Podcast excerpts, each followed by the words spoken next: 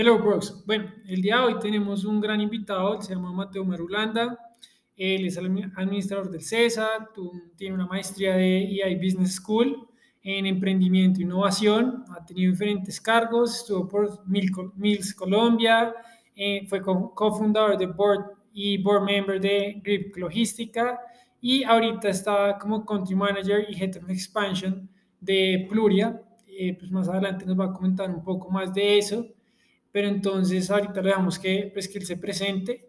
Y bueno, hola Mateo, muchas gracias por venir.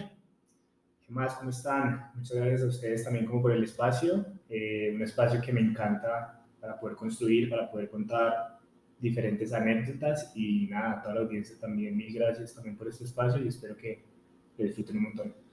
Bueno, pues también estuviste en Fitpal, ¿no? Porque yo tengo unas preguntas ahí, porque ese, pues ese emprendimiento, esa startup, yo lo utilicé hace muchos años y me parecía buenísima. Yo no sé ahorita en qué esté, creo que sigue funcionando. Eh, pero no sé, lo que viste aprender en ella fue, debió ser artísimo porque fue como de las primeras, ¿no? De esas, yo creo que salió más o menos al mismo tiempo de Rappi por ahí.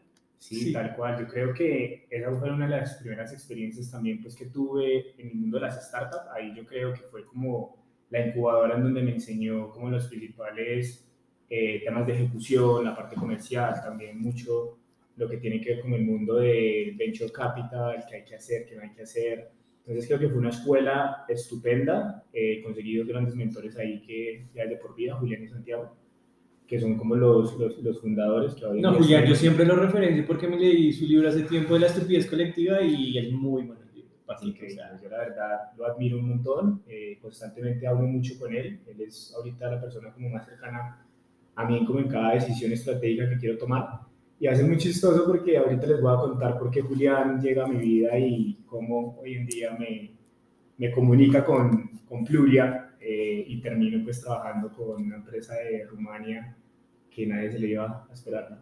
Pues comencemos sí, más, desde el inicio. que, conocerte, sí. que pues digamos, cómo llegaste a estudiar administración, siempre te gustó ese, pues, ese espíritu emprendedor que siempre le preguntamos a, nuestros entrevistados. Y es que no solo se ve que tienes espíritu emprendedor, sino algo también muy llamativo, o no tan común, que es espíritu de ventas.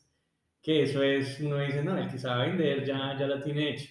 Entonces, ¿eso fue desde chiquito? ¿Es una habilidad? O... Bueno, les cuento. La verdad, yo desde chiquito no era el convencional de vender ni nada de eso. Mi, mi infancia estuvo muy marcada por el deporte. Yo soy un deportista de rendimiento desde muy pequeño.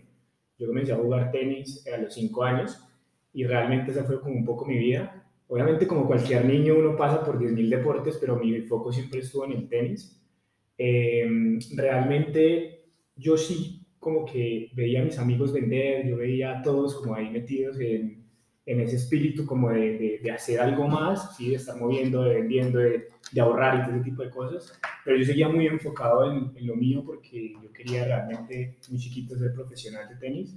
Obviamente uno le va cambiando la rutina y después ya tenía una, una beca para irme a estudiar a Estados Unidos eh, y estudiar y pues también jugar, pero pues por una lesión me cambió como todo y ya también como por último, eh, algo que me pareció también muy curioso es que con, mi, con mis papás, mi, padre tiene una, una, empresa de perfiles de aluminio y yo siempre quise estar ahí, no sé, como las vacaciones, quiero ir a, a ver cómo funciona eso y mi papá nunca me dejaba. Entonces yo no sé si fue como algo que, que me reprimió o qué, pero yo siempre le decía como padre, no sé qué, yo quiero ir a trabajar o... ¿Y él yo, quería que te concentraras más como en el tenis? En el tenis, tenis. y 100% en la educación para él eso era lo fundamental. Obviamente eh, la educación nunca eh, llegó como en segundo plano. Él sabía y creía que yo tenía que terminar mi colegio, pero así todo yo seguía jugando pues tenis. Obviamente había un balance de ambas cosas, eh, que creo que me dieron muchas cosas también el, el, el deporte en tema de disciplina y más adelante lo voy a conectar también con el emprendimiento.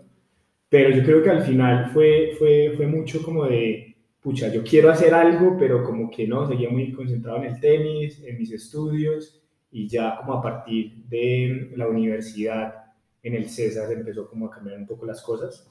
Eh, es, universidad, es una universidad que... Pero espera, espera, porque quiero saber esa parte. Entonces tú dijiste como tengo la lesión, entonces voy a escoger carrera y entonces ahí tuviste administración, me llama la atención, tengo las habilidades o, o, en ese punto todavía no estabas tan seguro. O, o, digamos, pues en relación con la beca también, ¿qué tenías pensado estudiar en Estados Unidos? O sea, ¿era como el mismo camino o te cambió totalmente? Ah, o sea, digamos, tú ya tenías prácticamente pues tu vida planeada pues con el tenis y el estudio, entonces, ¿cómo, cómo, fue, ese, cómo fue ese cambio? Claro, claro, miren, les cuento entonces un poquito. La verdad, eh, eso fue en una edad como de los 16 años, en donde yo creo que un joven tiene que tomar una decisión bastante complicada, donde uno no sabe qué hacer con su vida.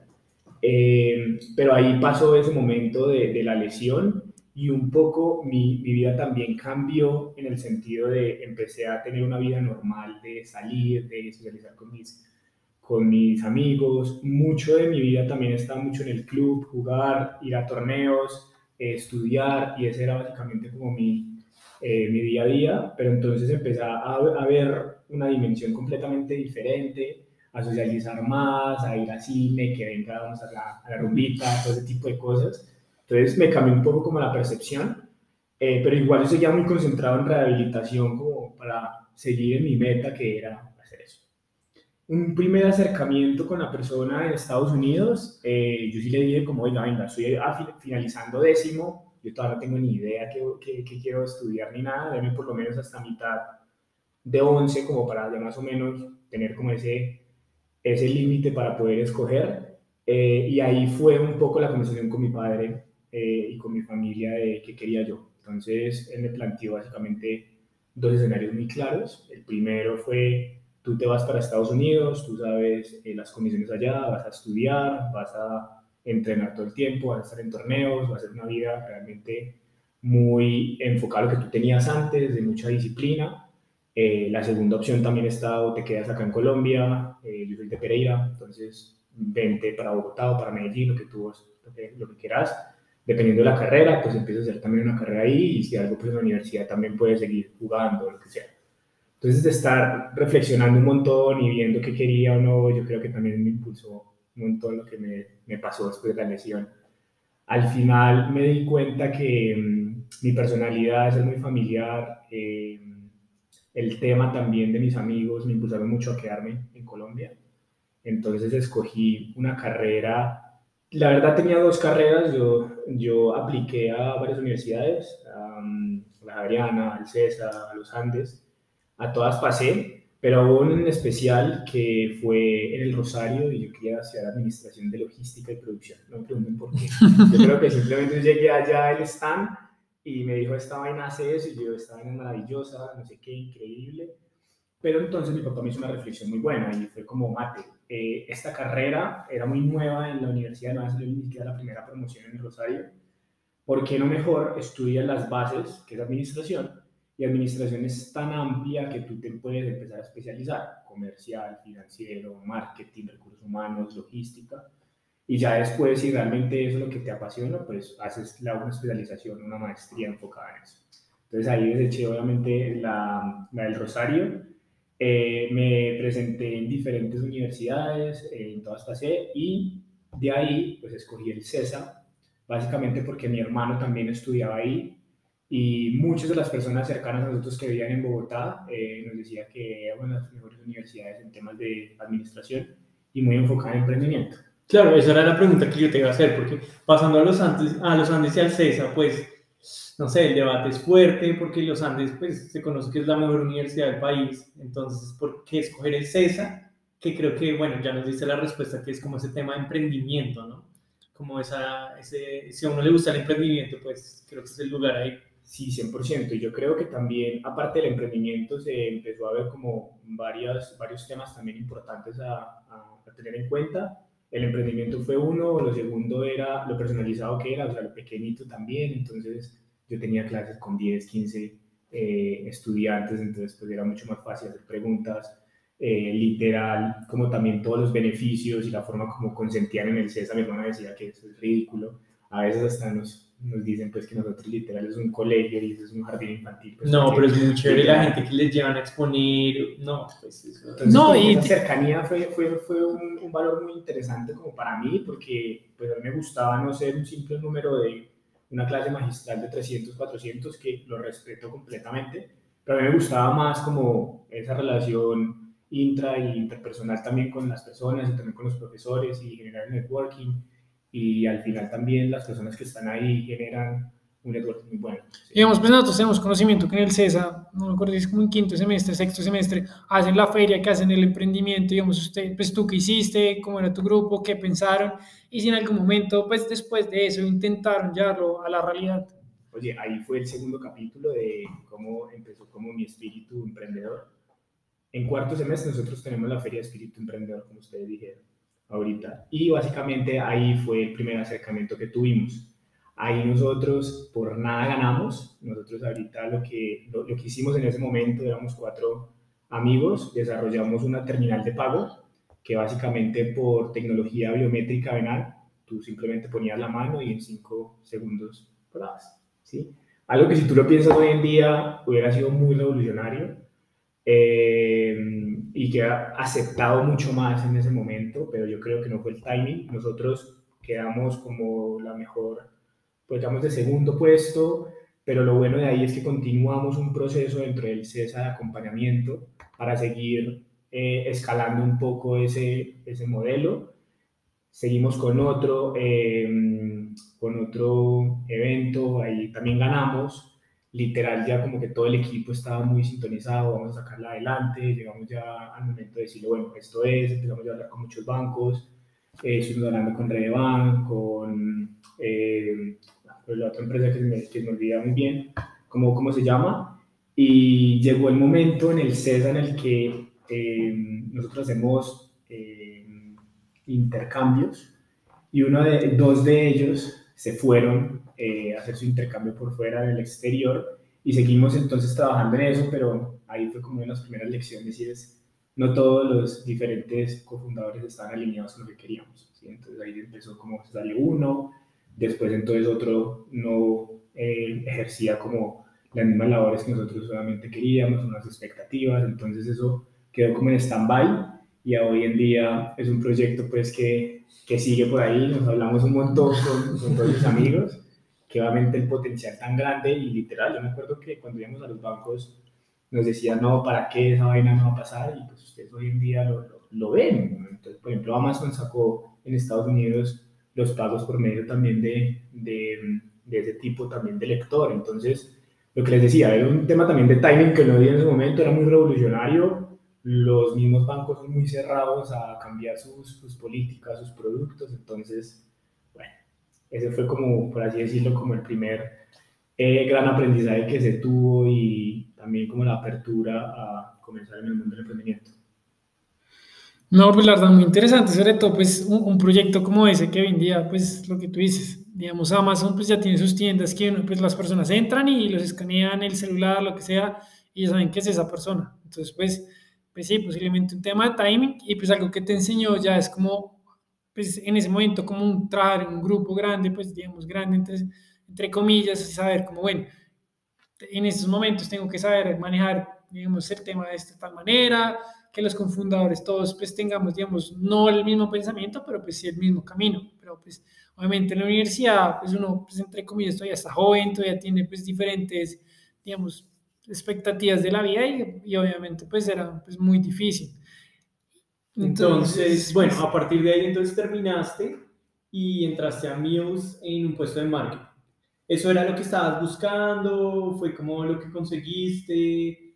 Porque pues todavía, digamos, tenemos la pregunta de cómo ese, ese, ese gen de ventas, como si, en qué momento se despertó y él también, bueno, no sé si fue ahí en ese trabajo que dijiste, como no, yo quiero más como algo en el mundo de las startups, no sé. Bueno, no, y es que ese tema pues, de, de, las ventas puede que pues es algo difícil porque por más que uno estudie, por más que tenga unos estudios, lo que sea, si uno no tiene esa capacidad de vender es es muy difícil. Y hace poco hablábamos con otra persona que vino, es que pues comenzaron su, su, su puesto en, en, San Victorino y pues alrededor pues aprendieron de la práctica, o sea, mucha gente en San Victorino pues si acaso tiene bachillerato, pero pues son grandes comerciantes. Entonces obviamente pues es algo muy difícil que una persona aprenda, se puede aprender, pero pues la persona que nace con ese, espíritu vendedor, sí, pues va a tener siempre una delantera en el camino. Un poco como alineando lo que tú también acabas de decir, yo siento y creo que yo soy una persona bastante abierta y puedo eh, relacionarme muy bien con las personas, yo creo que eso sí es un don que yo tengo, pero yo nunca lo vinculé con un tema de habilidad de ventas. Entonces yo sabía que yo era bueno eh, conversando con personas, acercándome, teniendo empatía, pero entonces ahí yo creo que sí fue el capítulo en donde comencé, por así decirlo, como en esa escuela de ventas. Eh, porque Mills me habían recomendado mucho en el CESA, que es, por así decirlo, como una de las escuelas para tú aprender muchas cosas. Me decían que empoderaban un montón también a los eh, practicantes eh, yo el puesto que entré estaba muy vinculado también en el tema de marketing, pero estaba muy metido en la parte también comercial. ¿Por qué? Porque mi puesto básicamente lo que era era Cremelado como tal tiene muchas líneas marcas, pues tiene Polet, tiene eh, todas esas que ustedes hoy en día conocen. Entonces cada una de ellas tiene muchos productos. A lo largo del año hacen muchos lanzamientos de diferentes paletas. Entonces mi rol principal era para cada uno de esos eh, diferentes lanzamientos yo necesito eh, como tal tener los diferentes afiches, las diferentes publicidades que se van a poner tanto en lo que es en los puntos de venta, que son donde están los congeladores, ¿sí? como también cómo lo va a empezar a distribuir a los diferentes canales que hoy en día tenemos. Entonces ahí, por ejemplo, no sé, los canales alternativos, que son los tilines, en las tiendas de barrio, ¿sí? Entonces, eh, realmente mi rol estaba muy enfocado en marketing porque marketing hacía todo el lanzamiento, hacía toda la creación de concepto y todo el tema eh, de, al usuario final, pero ventas también era el encargado de conectar con los canales de ventas de nosotros, ¿sí? Entonces, al final mi rol lo podía ver desde el presidente, ¿sí? Impresionante, puta, esta ficha está mal, ¿quién es ese marido que está haciendo eso? que ya más adelante les cuento si quieren porque me pasó uno también así como también lo puede ver pues el cliente final yendo también ahí, entonces mi, visibilidad dentro de la compañía era muy grande, ¿no? Entonces era un reto bastante interesante porque yo ahí tenía que hablar literal con el presidente, con los gerentes, alinear como a todas las regionales, eh, hablaba también con todo mercadeo, entonces era un, un, puesto interesante porque yo también tenía que hacer desde la planeación, desde la distribución del material POP hasta literal que se ejecutara, ¿sí? Entonces ahí fue una escuela enorme también para mí, porque aparte de ser también este tema de material POP, estuve también ayudando mucho eh, a un canal alternativo, entonces también aprendí mucho de ventas ahí. Entonces también tengo mentores impresionantes ahí que me enseñaron mucho del mundo de las ventas, de cómo actuar y ahí fue como donde vinculé muy bien esas habilidades que yo tenía con todo ese conocimiento que se me empezó a dar también en el mundo de de cremelado. Y digamos, esa lección importante para ventas, alguna que tú hubieras llevado como, uy, esto de pronto no lo tenía muy en cuenta y fue como, eso pues es bastante importante si va a vender. Claro, mira, eh, mis jefes son demasiado, eh, pues eran en su momento demasiado numéricos y yo no lo creía. Y en ese momento el primer acercamiento y es como los números y como una buena planeación y como una buena distribución puede hacer obviamente unas ventas muy buenas. Entonces, en temas de márgenes, en temas de descuentos. Yo no tenía ni idea de esa vaina en un comienzo, simplemente yo creía que yo vendía un producto A y una persona lo compraba y sale y ya. No, aquí detrás de eso hay toda una estrategia también comercial de por dónde lo vendemos, venga entonces cuánto vamos a eh, proyectar en un forecast que vamos a vender en el siguiente año, en el siguiente Q, eh, venga cómo va a ser entonces también el tema de agotados, cuánto va a tener de provisiones, y todo eso entonces tú lo empiezas a analizar y tú dices como, claro, al final las ventas está muy relacionado con la planeación que tú hagas al final, ¿sí? Está también entonces muy alineado con varias eh, áreas de la compañía, desde marketing, producción, logística, todo, sí, claro, y pues digamos que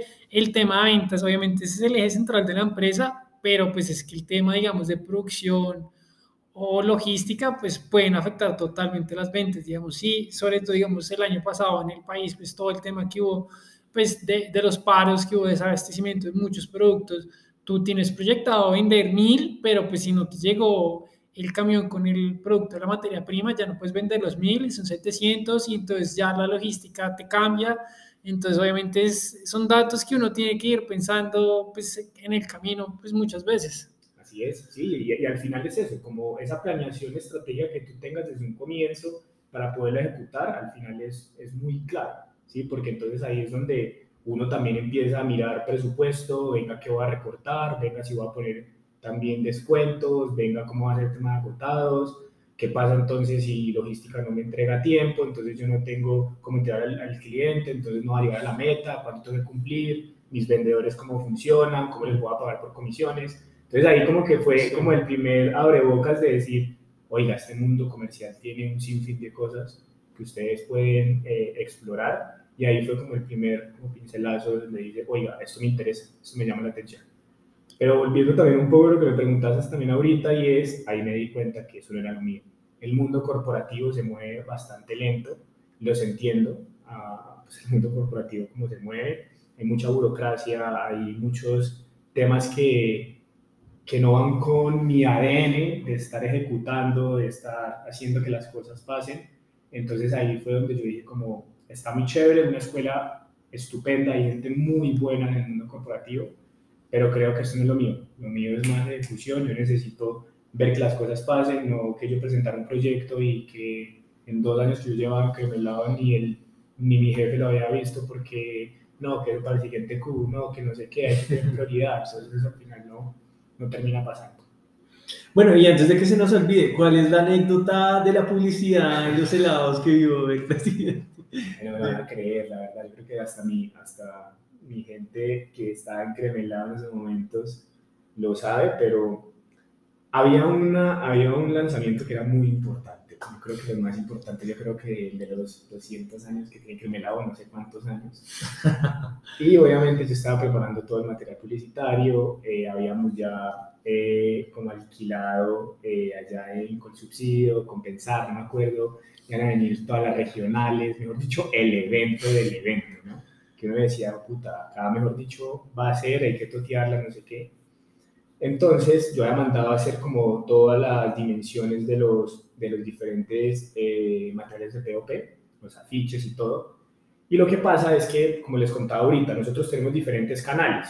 Tenemos un canal en su momento, que era el canal tradicional, que eran las tiendas de barrio.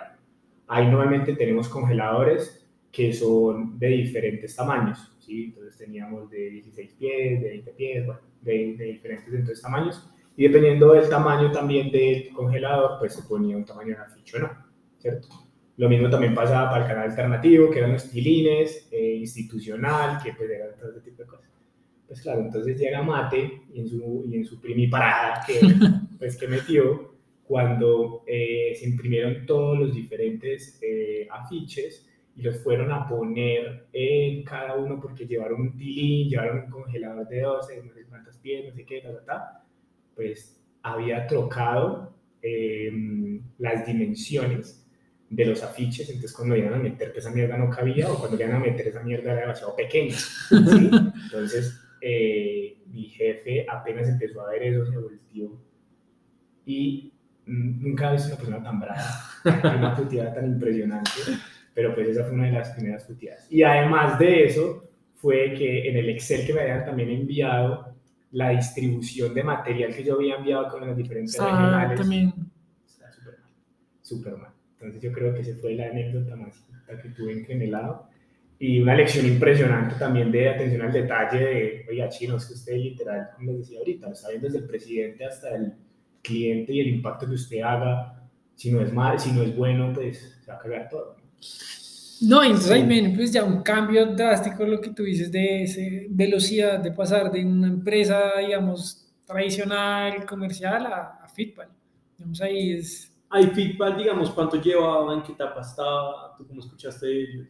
Fue muy chistoso cuando llegué yo a Fitpal. Antes de yo llevar a Fitpal, em, yo tuve un lapso en el donde me volví a Pereira a montar unas ideas de negocio con mi, con mi padre eh, teníamos pues ahí como en mente montar un restaurante, una heladería eh, o un hotel, estábamos como viendo cuáles eran las opciones y literal ya habíamos escogido con qué íbamos a comenzar, que era una franquicia que íbamos a montar en Pereira.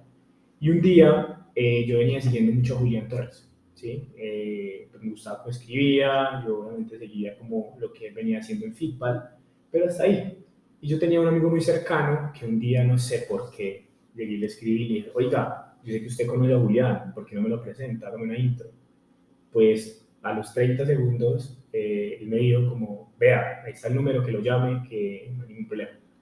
Entonces yo me acuerdo que un sábado, eh, al lunes ya íbamos a empezar como todo el proyecto con mi, con mi padre, y me dio por llamar a Julián y empezar a hablar, y fue una conversación súper genuina, súper buena, nos conectamos muy bien, y no sé por qué se me vino a la cabeza decirle como, oiga, venga, es que yo usted la verdad lo admiro un montón, eh, lo que usted está haciendo es espectacular, yo ahorita lo que quiero es aprender un montón, dígame qué tengo que hacer para poder trabajar con usted. Él se quedó pensando y me dijo como, listo, lo espero mañana, eh, lo espero el lunes a las 7 de la mañana en Feedback en la oficina. Y yo en ese momento estaba en Pereira, yo ya había pasado pues todo mi trasteo para acá y yo dije como, puta, ¿qué voy a hacer? Entonces me quedé como en silencio, miré a mi papá, puse en silencio la vaina y le dije, padre, eh, tengo una Una reunión el una lunes. reunión el lunes en Bogotá, ¿qué hago? Y pues él me dijo, ¿qué quieres tú? Y yo quiero aprender un montón y quiero ver que, pues, que aprendo de, de este mundo. Y entonces yo me acuerdo que ese, ese fin de semana estaban carísimos los vuelos, no sé qué, ta, ta, ta, me terminé yendo en bus, llegué como en la noche, me quedé donde un amigo y a las 7 de la mañana estaba ahí en, el, en la oficina con Julián, hablando, fue una conversación como también como súper casual, ¿usted qué quiere? Venga, cuénteme usted qué ha hecho, en qué área, eh, y generó como un buen fit con, con él. Me dijo, vea, en este momento estamos reclutando estas dos áreas, qué le gusta, no sé qué, y ahí comenzó como un poco la aventura. ¿En qué etapa en ese momento estaba eh, Fitpal? Ellos venían creciendo bastante, se están enfocando mucho en el B2C. Eh, básicamente las empresas todavía no estaban dentro del portafolio que al final fue como lo importante el crecimiento exponencial que ellos tuvieron. Y ahí fue como entonces mis primeros pinitos. Yo fui como la primera persona que entró en el segmento corporativo a crear como todo este eh, segmento para um, que, pues, crear de, de cero a, ya éramos como casi 40 personas en Fitpal y pasar pues ya a liderar como todo el equipo pues comercial y cerrar las, las cuentas más importantes de Fitpal. Bueno, Mateo, eh, ya llegamos a la primera parte, al final de la primera parte de nuestro episodio. Entonces, eh, a nuestros oyentes ya saben que normalmente sacamos nuestra segunda parte el día jueves para terminar de escuchar a Mateo, que digamos, ya vamos a entrar al tema de pues, la dinámica en Fitpal de la startup y pues eh, todo lo relacionado con Pluria y pues cómo llegaste ahí y pues todos los aprendizajes relacionados. Entonces, pues muchas gracias por venir, pero pues esto continúa en la segunda parte. Listo, no, muchas gracias a ustedes también y bueno, continuará.